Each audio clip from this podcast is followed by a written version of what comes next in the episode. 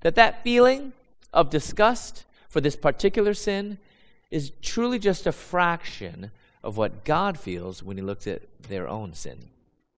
Were telling me that somehow this is the worst sin. That gays and lesbians deserved a hotter place in hell. That Jesus had to hang on the cross a little bit longer for gays and lesbians. Says homosexual behavior is a sin, not homosexual feelings. I had thought that if I were to become a Christian, that I would have to become a heterosexual. God never says, be heterosexual, for I am heterosexual. Therefore, the opposite of homosexuality is not heterosexuality. That is not the goal. But the opposite of homosexuality is holiness.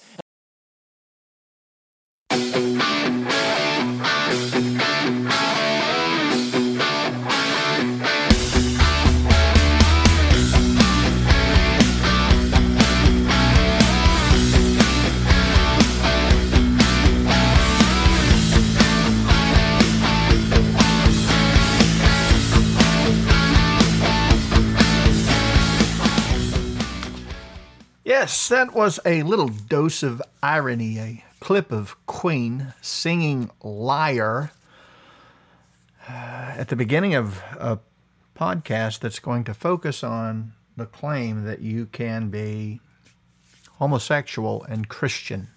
I love irony, I love satire, I love sarcasm. Pray for me.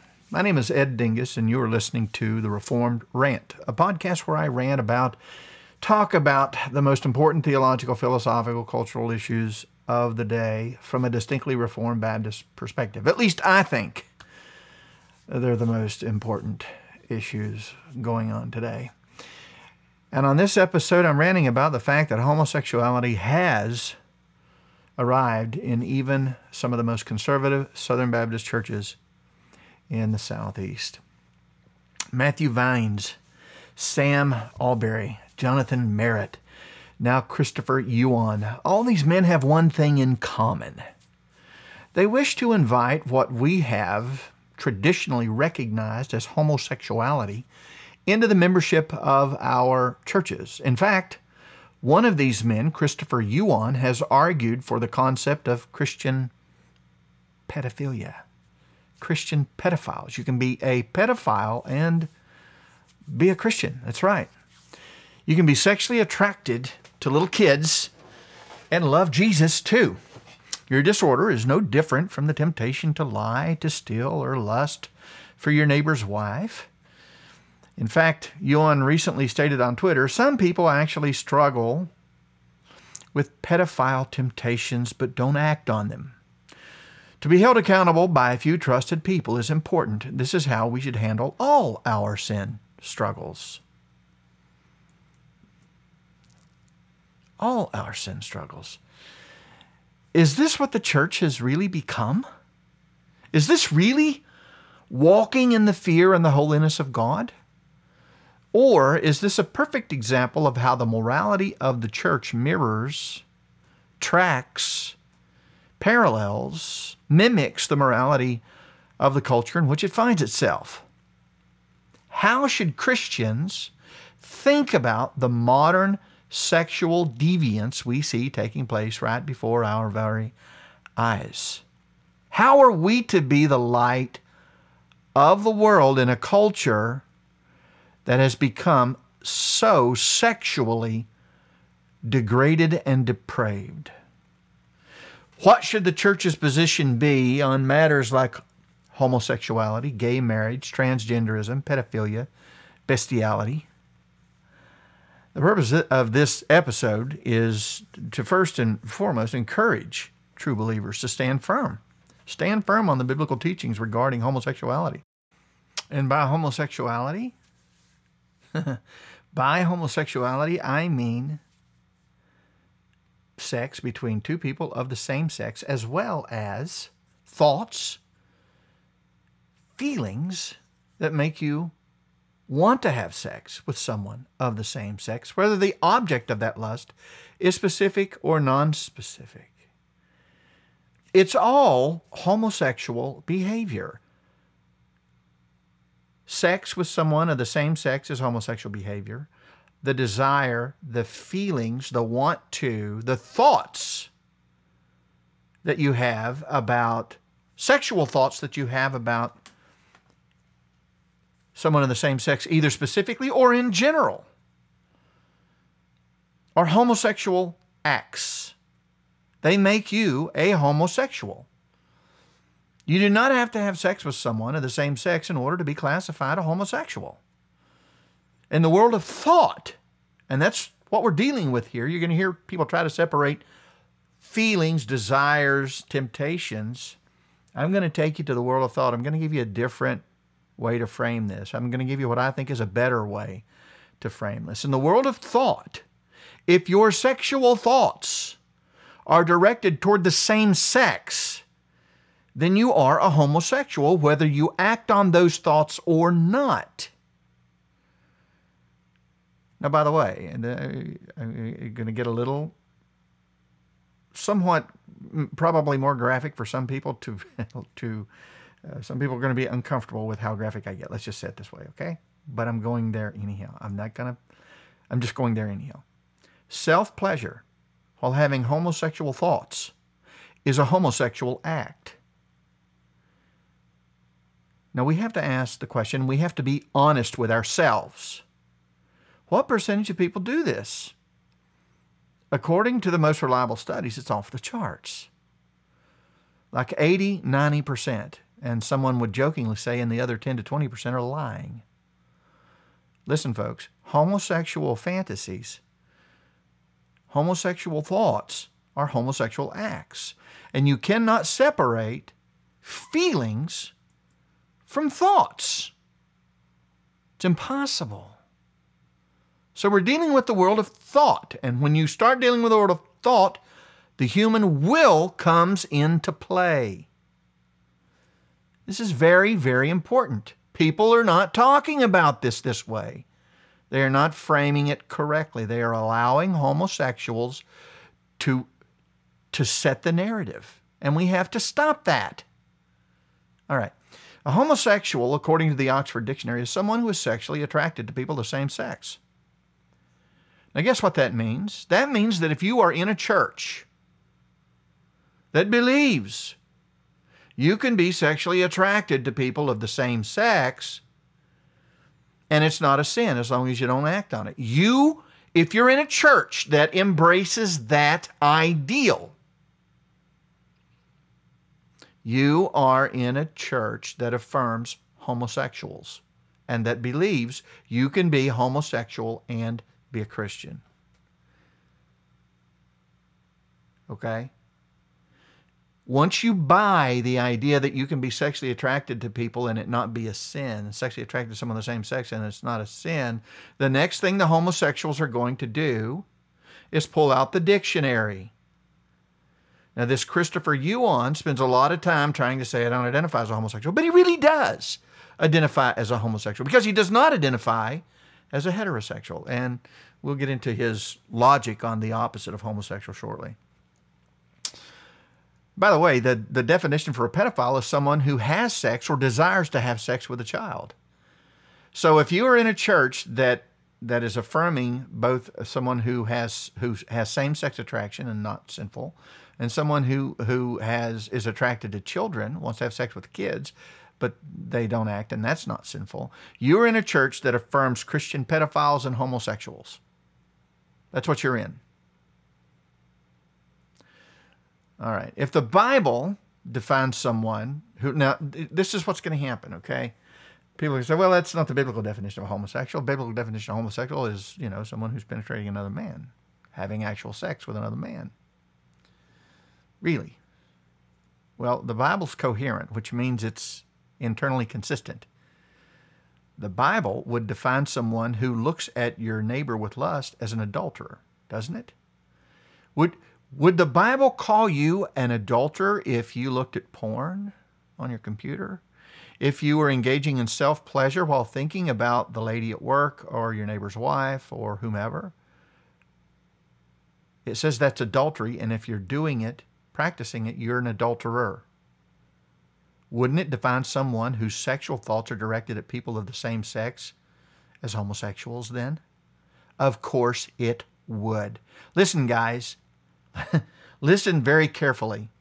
There are no gray areas with God.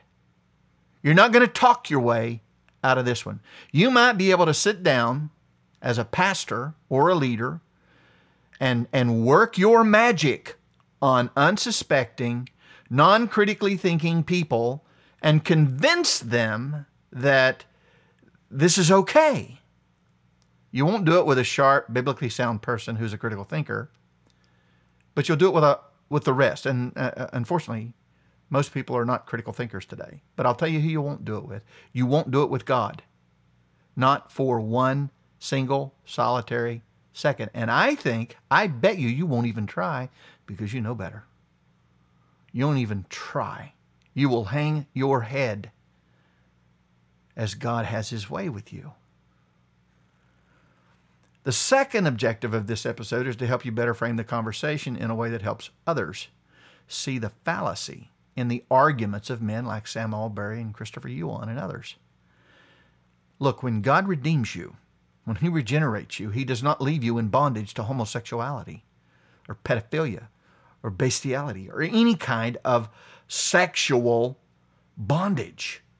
He saves you from it. He does not leave you bound in or captive to your homosexual thoughts. He delivers you from them. Is God so impotent today that he cannot deliver his own people from sin and bondage any longer? This is, you see, this is really the heartbeat of this issue as I get into this, this rant. This really isn't about your view of homosexuality. This is the outworking of your view of God, your doctrine of God, what God is capable of doing. This is the outworking of your, your view of the gospel and its power or lack thereof. You've lost faith. The reason these pastors have these guys in their churches is to preserve their kingdoms because they have lost faith that God will preserve the kingdom. And they think it's their job to preserve the kingdom, and they've got to come up with narratives and tools and trips, tips and tricks and techniques to preserve the kingdom. God doesn't need your tricks. He doesn't need your techniques. He doesn't need your narratives. Jesus said, You will know the truth, and the truth will set you free. Whom the Son sets free is free indeed. These people do not believe that.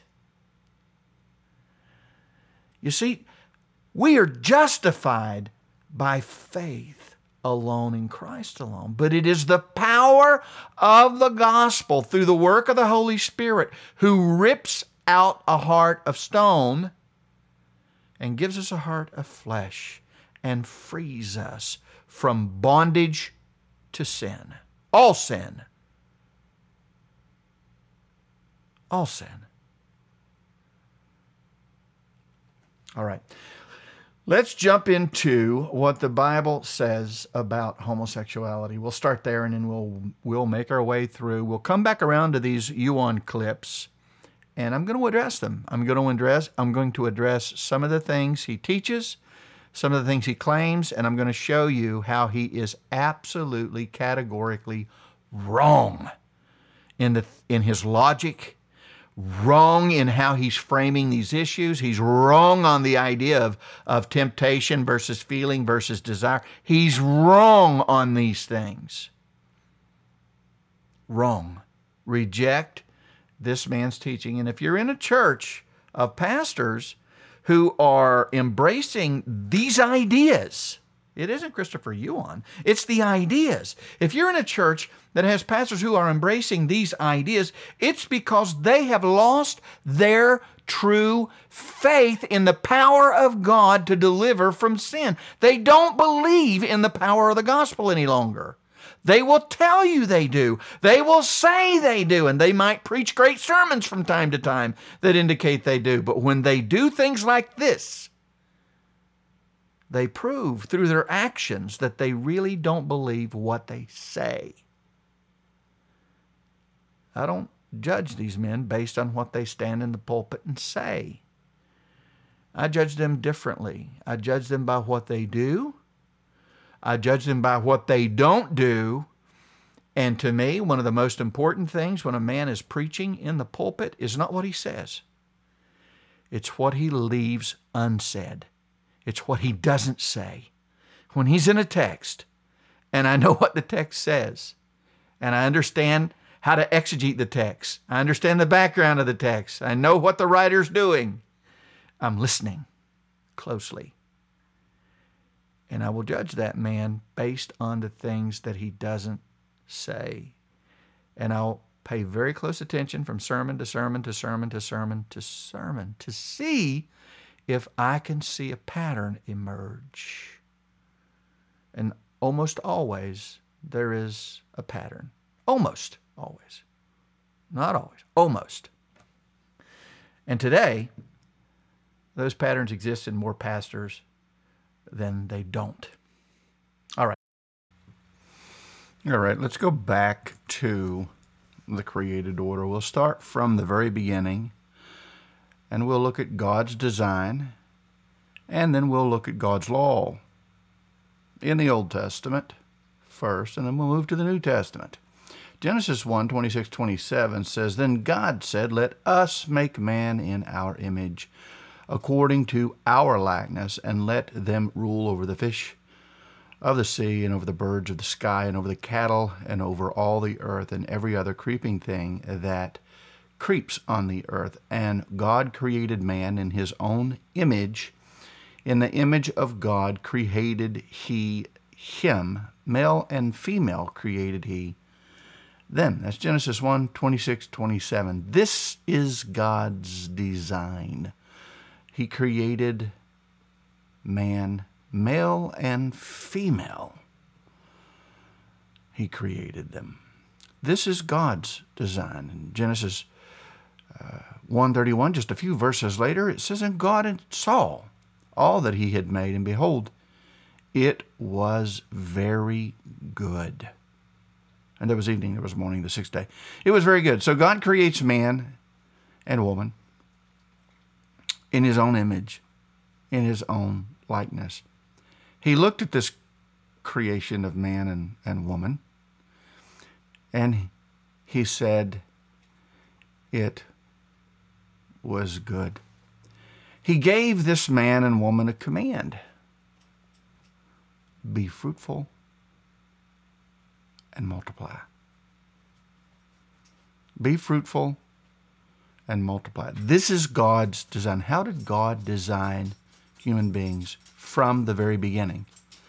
He designed them to be, as we call it today in modern vernacular, heterosexuals. That's what God created. In fact, He looked at man at one point and said, It is not good for him to be alone. And the suitable helper, companion that God created for man so that he wouldn't be alone was not another man, it was a woman. The Lord God fashioned into a woman the rib which he had taken from the man and brought her to the man. The man said, This is now bone of my bone and flesh of my flesh. She shall be called woman, because she was taken out of my side. For this reason, a man shall leave his father and his mother and be joined to his wife, and they shall become one flesh. Now, let me ask you a question. What do you think would have happened if Adam had rejected Eve and told God, I really don't want a woman? I don't, I, am not interested. Or worse, create me another me, another man. This is a glimpse, folks, into the created order, God's plan from the very beginning. And it's also a glimpse into God's plan of redemption.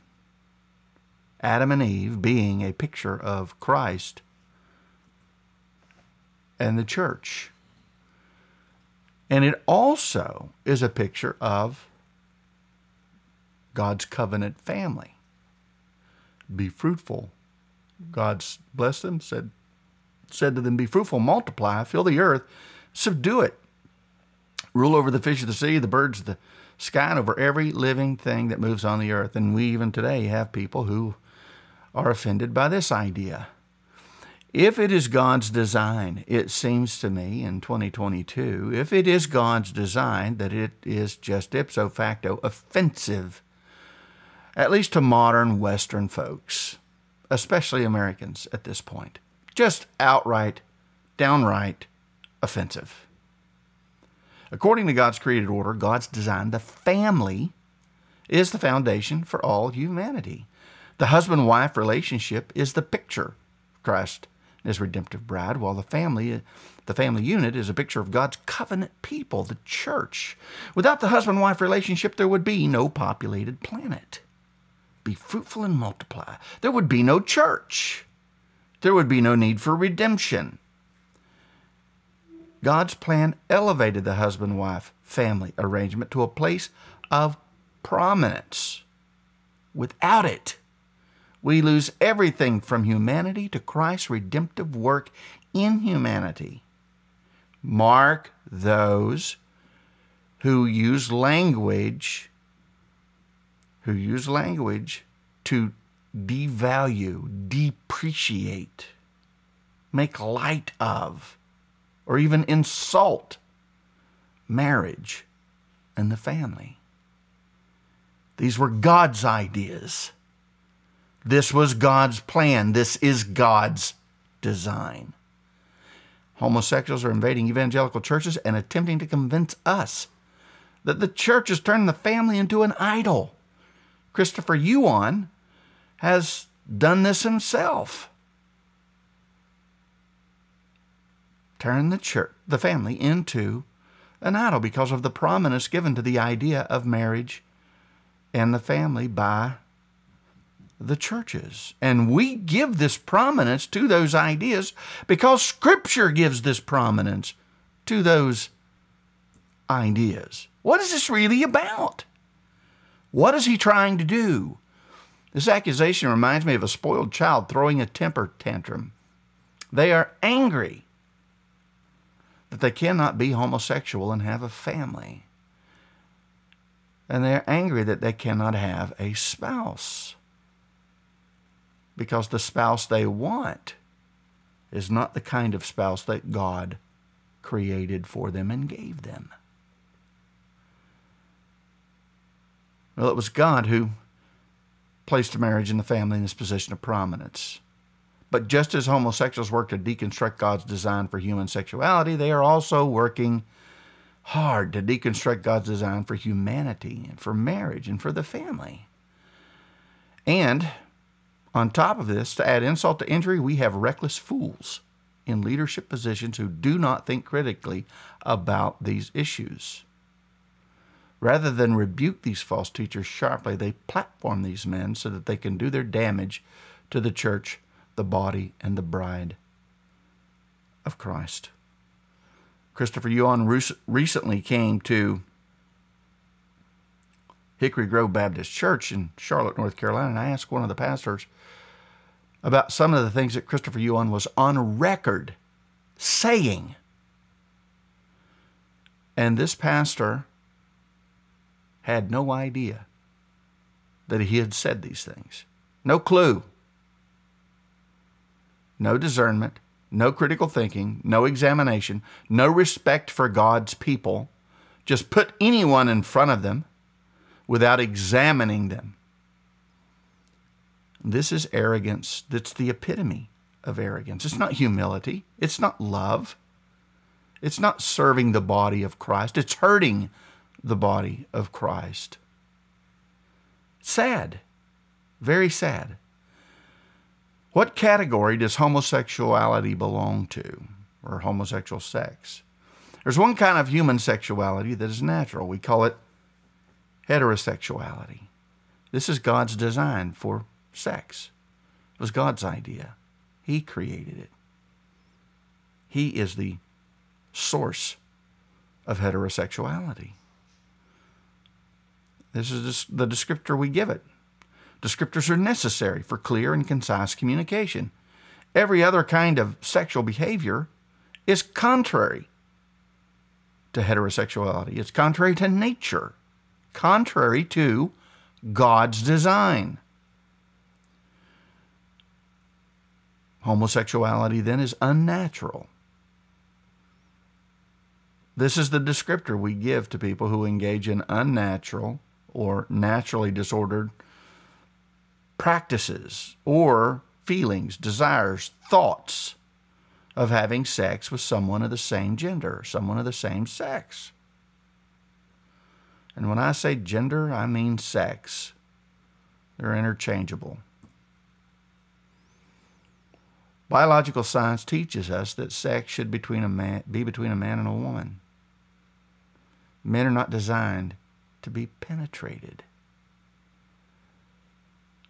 in that matter. They're just not made that way physically.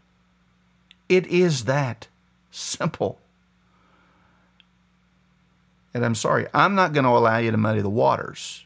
I'm not going to pretend. I'm not going to, I'm not the kind of person that will let this go to the complex levels uh, and have it be muddied and garbled with all kinds of philosophical jargon, modern jargon that, at, that when you strip it all away, comes down to the fact that these men want to sin. They want to be able to want to have sex with another man and have that be okay. And they want us to believe that they've got the self control that other men don't have. What heterosexual man do you know who has that natural urge for sex in his life? He does not have the gift of celibacy. He has that natural urge.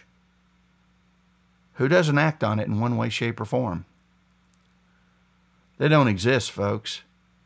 And I'm not going to let you keep this in the realm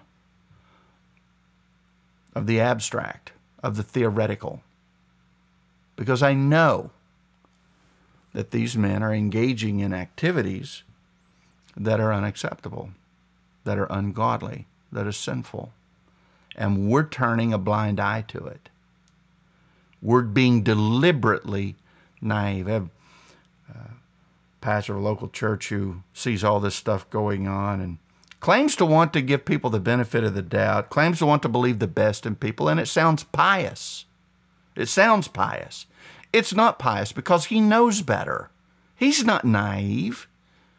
He's what I call deliberately naive, conveniently naive. Naive in the sense that he doesn't really want to deal with these issues. He doesn't want to talk about them. He doesn't want to get into them. He doesn't want to dig into them because it's dirty. It's unpleasant. It's uncomfortable. You have to confront. You have to call people out. And it's just not popular in our culture. It's not popular in our society.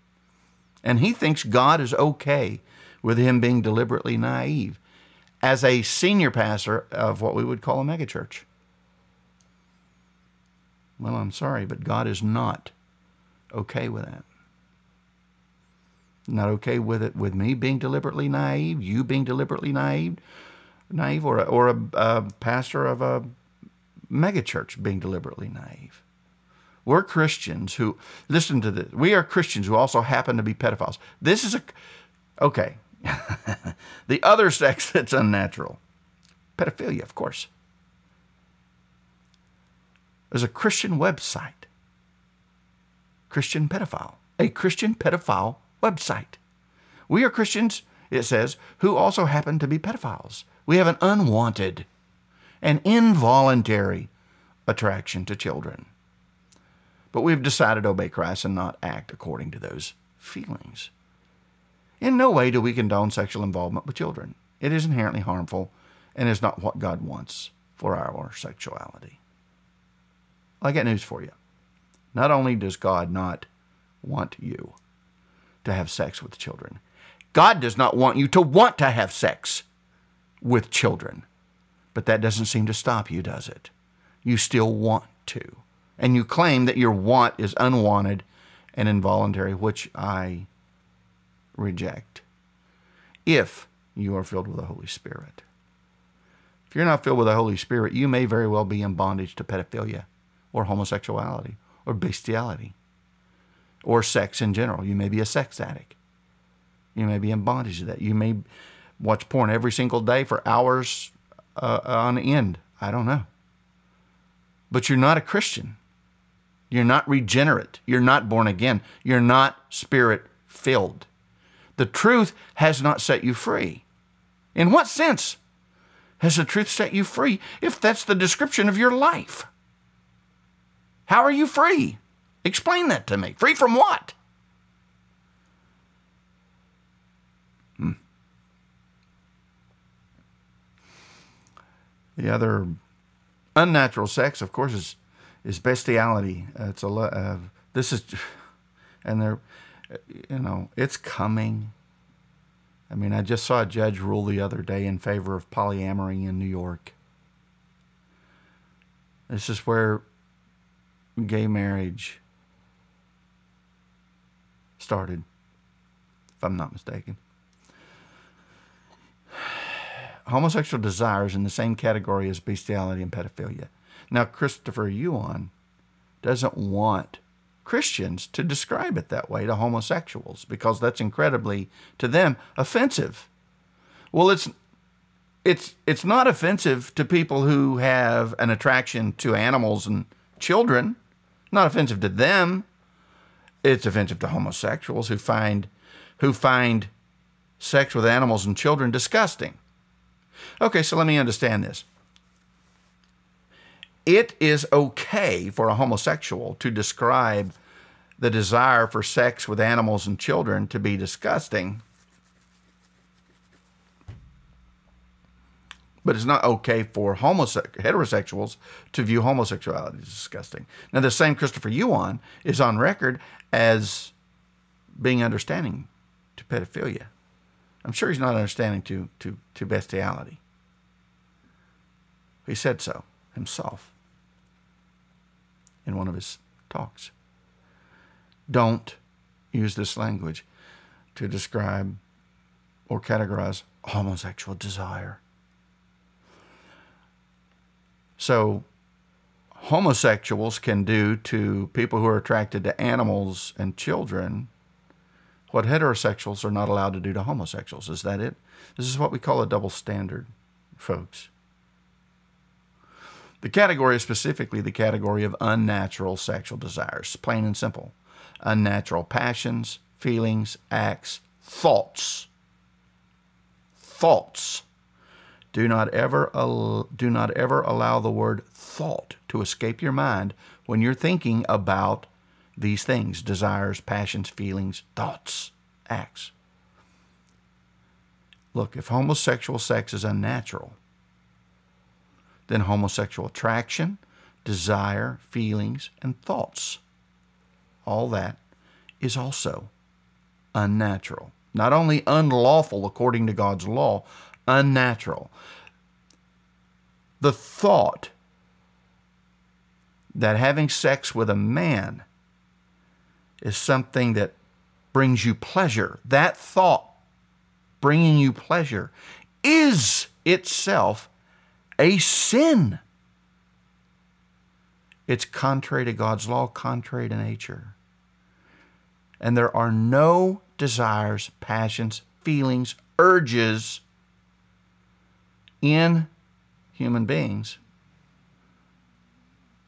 that are morally neutral or that are without thought.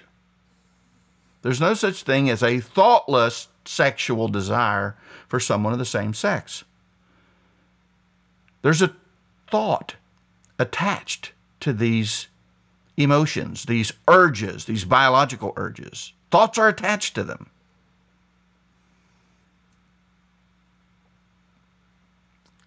Let me say this it's like um, hunger. You have an you have a biological urge that we call hunger. You need to eat. Right? Sometimes you, you, you, are hungry and you start thinking about what, what, what you're hungry for, what you want to eat. Right? But the urge is always accompanied by, I want some food. I need some food. Well, the, the want for food is, is not a sin. That's not a sin. What if you wanted to eat a human? What if you were hungry for a human? Would that be considered sinful? So the, the idea that there's a biological urge, a sexual urge that's biological is undeniable. It's indisputable. It exists. The problem is the minute you start categorizing it, you can't do that without thinking. Sexual urge is a sexual urge. Testosterone. It's there. What is the object of your sexual urge? Requires thought. That requires thought.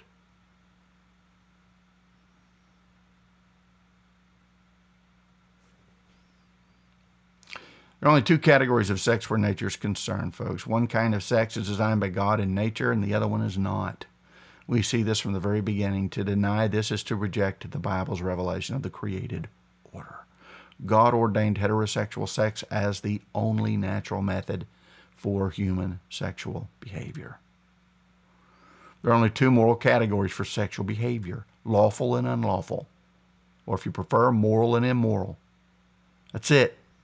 There's no neutrality anywhere. Neutrality is impossible where sexual thoughts, feelings, passions, desires, and acts are concerned. And I'm sorry, but uh, you know, it's it's probably not the best practice to separate out acts, action from things like feelings, passions, desires because thoughts are attached to every one of those. You don't have them without thinking. And thinking is a human act. So you really can't have these feelings, passions, desires without also having them be acts in, in, in their own right. They are acts.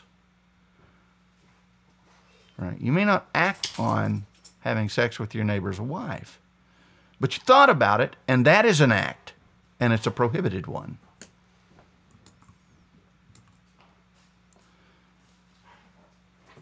sexual behavior, which is, encompasses all of these items, fits in three categories.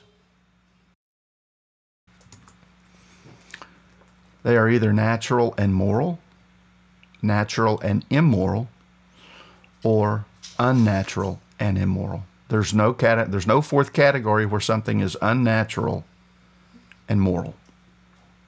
If it's unnatural, it's immoral. Those are the three options. You have heterosexual sex, you have homosexual sex. You have heterosexual thoughts, homosexual thoughts. Heterosexual thoughts can be natural and moral. They can be natural and immoral. But they're not unnatural. Homosexual thoughts only fit in the one category, both unnatural and immoral. All unnatural sexual behavior is immoral. Homosexual feelings, desires, passions, thoughts, acts, they're all unnatural. Homosexuality, pedophilia, bestiality, all the desires, feelings, attractions, thoughts that go with them are all contrary to nature and contrary to divine law. Therefore, all homosexual feelings, desires, passions, and acts, thoughts are unnatural and immoral. What does the Old Testament say about homosexuality? Leviticus 18:22. You should not lie with a male as one lies with a female. It is an abomination. It is an abomination. If there is one man who lies with a male as those who lie with a woman, both of them have committed a detestable act. They shall surely be put to death. Their blood guiltiness is upon them. Homosexuality was a capital offense that carried the death penalty. It was included in the moral law. The moral characteristics of homosexuality, be it thoughts, desires, feelings, are restated in the clearest of terms in the New Testament under the New Covenant, unlike ceremonial laws, which served a completely different purpose. The law prohibiting homosexuality of any kind is grounded in the nature of God and has the purpose of exhibiting the eternal nature of a holy God to all of creation.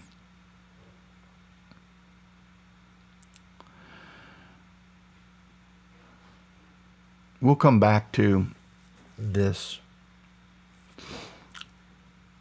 this idea in a shortly. Final comment about the Old Testament homosexuality. Genesis 19:24 says, "Then the Lord rained on Sodom and Gomorrah brimstone and fire from the Lord out of heaven." Of course, homosexuality was not the only sin Sodom and Gomorrah had practiced. I would submit to you that the reason they practiced the homosexuality was because of depravity in other areas, and this led to greater depravity, which homosexuality is. It is a greater depravity, and the scripture is clear about that degradation. Homosexuals don't want you to think that way about homosexuality. They don't want you to think that it is a worse sin, but when we get to Romans 1, we see that indeed it is. We see Sodom and Gomorrah that indeed it is. But it is the sin, the sin, that Scripture focuses on when two cities were destroyed.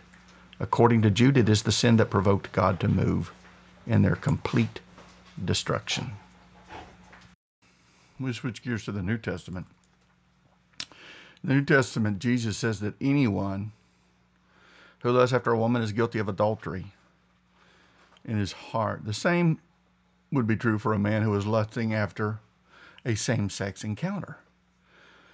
Having those thoughts, they're in the same category. In other words, just as the forbidden desire makes one guilty of adultery. Now, now think about this lust. This think about what is required.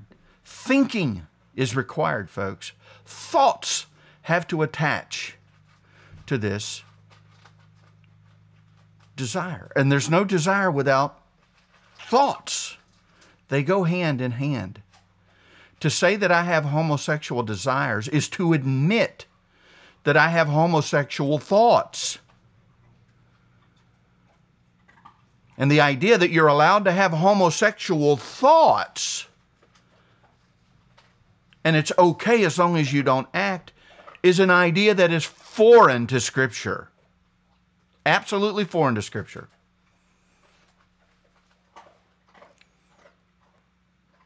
In other words, just as the forbidden desire makes one guilty of adultery without the act, the forbidden desire or thought of same sex relations makes one guilty of homosexuality. As I said earlier, according to the Oxford Dictionary, a homosexual is someone who has this tendency, this thought of wanting to have sex with a man or a woman who wants to have sex with a woman. What does the New Testament say about homosexuality? It says God gave them over to impure lust. Therefore, God gave them over in the lust of their hearts to impurity, so that their bodies would be dishonored among them. So here's the thing, guys. You'll hear guys like Christopher Yuan uh, in his clip, and I'm going to go through the clips one by one and respond to them. But they will. One of their one of their strategies is to make homosexuality no different from any other sin. But if you read Romans chapter 1, you read verses like this. And verses like this are saying, about as clearly as it can be said, because humanity engaged in other sins like the sin of pride or the sin of adultery or the sin of uh, idolatry or whatever the case might be, because humanity insisted on rebelling against God, God gave them over to even worse passions, more degrading passions, worse debauchery. And in this case, what we're talking about is homosexuality. from a moral standpoint, it is much more degraded than, say, adultery. Adultery is a natural sex act, it's an unlawful sex act. It's disordered where the law of God is concerned, it is not disordered where nature is concerned. Okay. It's an important distinction. Homosexuality is disordered naturally and lawfully. But because humanity insisted on being an idolatrous bunch, God gave them over to degrading passions, unnatural. It says for this Romans 126, for this reason God gave them over. Now, we'll get into that Greek word, God gave them over.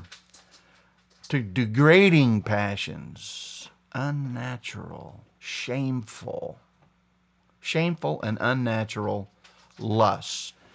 Include thoughts. So the thought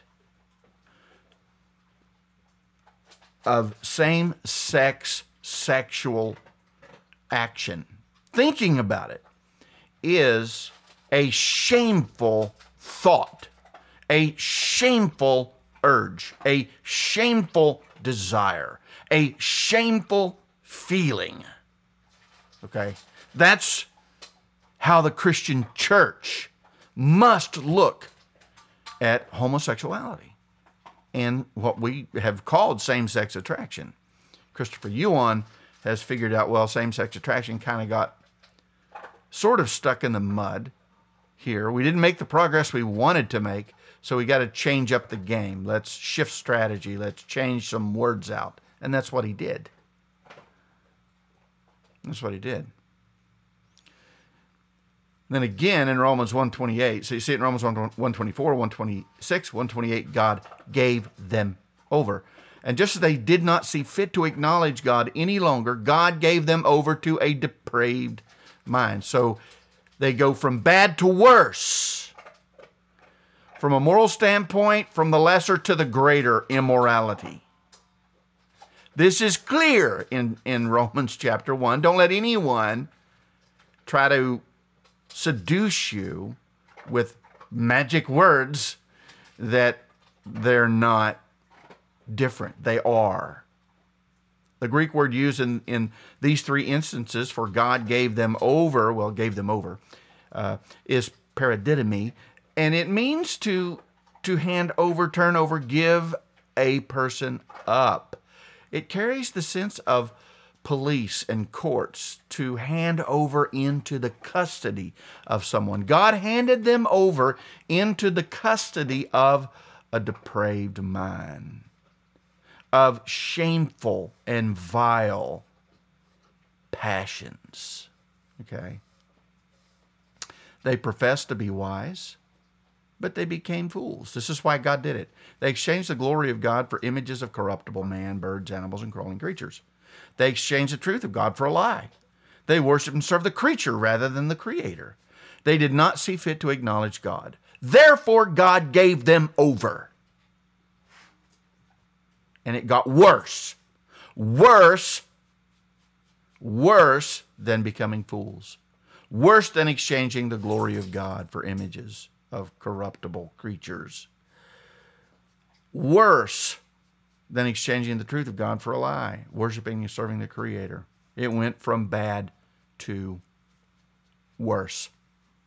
For this reason, God gave them over in the lust of their own hearts to impurity, to degrading passions, and to a depraved mind. A person who is trapped in this world, the world of homosexual desires, attractions, feelings, thoughts, regardless of what you call it, is not a person who has been regenerated by the power of God. People who have been regenerated by the power of God are not left in bondage to their sin. Okay? Let's just be clear about that. Doesn't mean that they are never tempted to think a certain way, but they react the same way to those thoughts with detest, with disgust. God, give me grace. Give me grace to love what you love and to hate what you hate to mortify any thought, to take captive any thought that opposes Christ. And same sex thoughts oppose Christ. You one might call them feelings. There's no feeling that is not accompanied by a thought, folks. Do not be deceived. Do not be fooled. Those feelings that Yuan is talking about, Christopher Yuan, Sam Allberry, all these guys, those feelings are accompanied with thoughts always. They're never alone. Never alone. All right, this is step one. Step one. The when you when you go back and you look at where we are today with homosexuality, you go all the way back and you watch what happened. There was a strategy in place. There was a strategy at play. We just want the same rights as married couples. Like, we want to be able to transfer our wealth to our partner.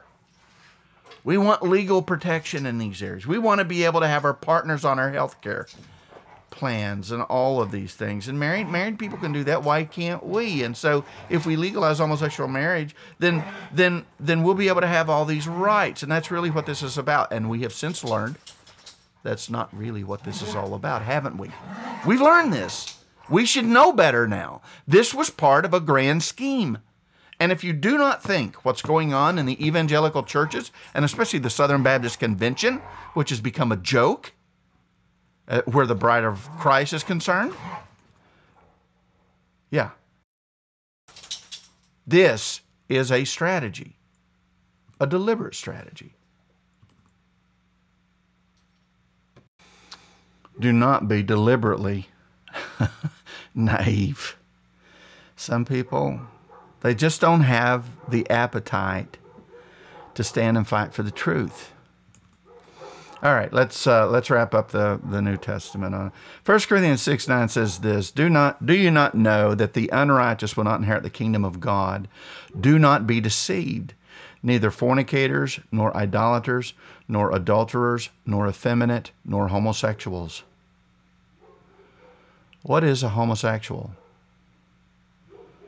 A homosexual is someone who prefers to have sex, wants to have sex, his thoughts about sex, his desires for sex are toward the, a person of the same sex.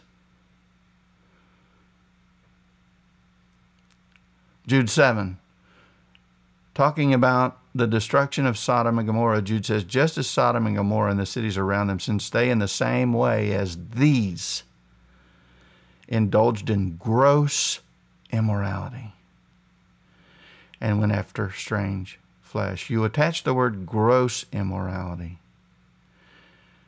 That tells us that it that there's immorality and there's gross immorality. There are unlawful passions and there are degrading passions. It went after strange flesh. Strange flesh. We know what that means.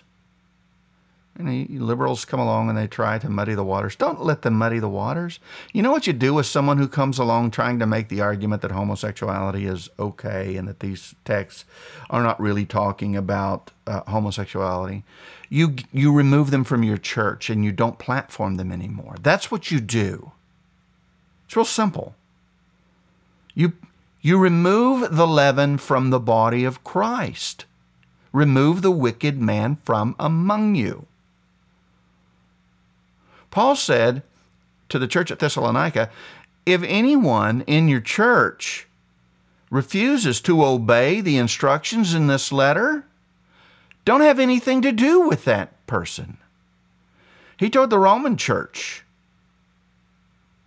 in Romans 16 Anyone comes along causing division, teaching and preaching something other than what you've already been taught, mark that person have and, and have nothing to do with them. All right. Now let's turn to more specifically the ideas of Christopher Yuan. Christopher Yuan has refined the the gay Christian argument, the homosexual Christian argument, uh, and he's he has he is he is he has watched and studied the failures of the past. He has seen where they were able to make ground and to advance their cause within the churches. And then he's he's seen where that stalled. He's seen where that failed. And he's come up with a a modified strategy, right? He's pivoted somewhat to further advance the the cause. And so in this next podcast, I'm going to talk about how Christopher Yuan is attempting to muddy the waters. I'm going to play some of his clips and I'm going to interact with those clips uh, and just kind of help you to think biblically about what's being said so that you can truly help people who might be dealing with this issue somewhere in their life, whether it's a, a child or a parent or a sibling or a friend. Right? What? How do we think about this notion of of homosexuality, which includes not just homosexual acts, it includes the very thought of homosexual, same sex attractions, desires, lusts, feelings, thinking. All right. We'll stop right there and I'll come back to that episode uh, the next time around. I knew this was probably going to take two episodes, but uh, I will get the episode. The episode's ready.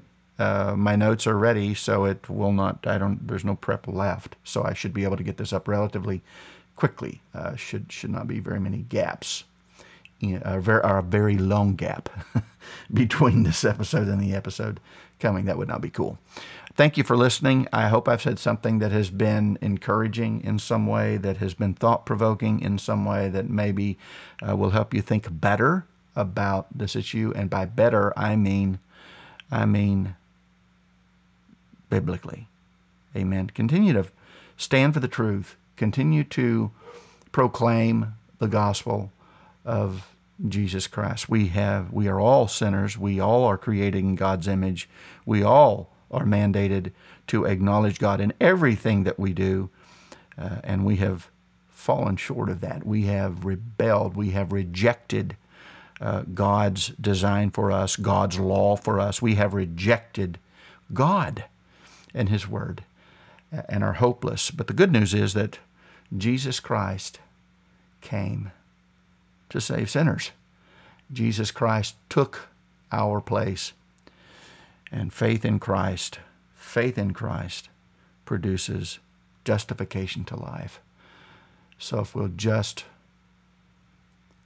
surrender everything that we have, all of our hopes, desires, dreams, if we will just take those things captive for the glory of God and make it our aim in all that we say, all that we do, all that we think, make it our aim to honor God, to honor the name of Christ, to glorify God created in His image.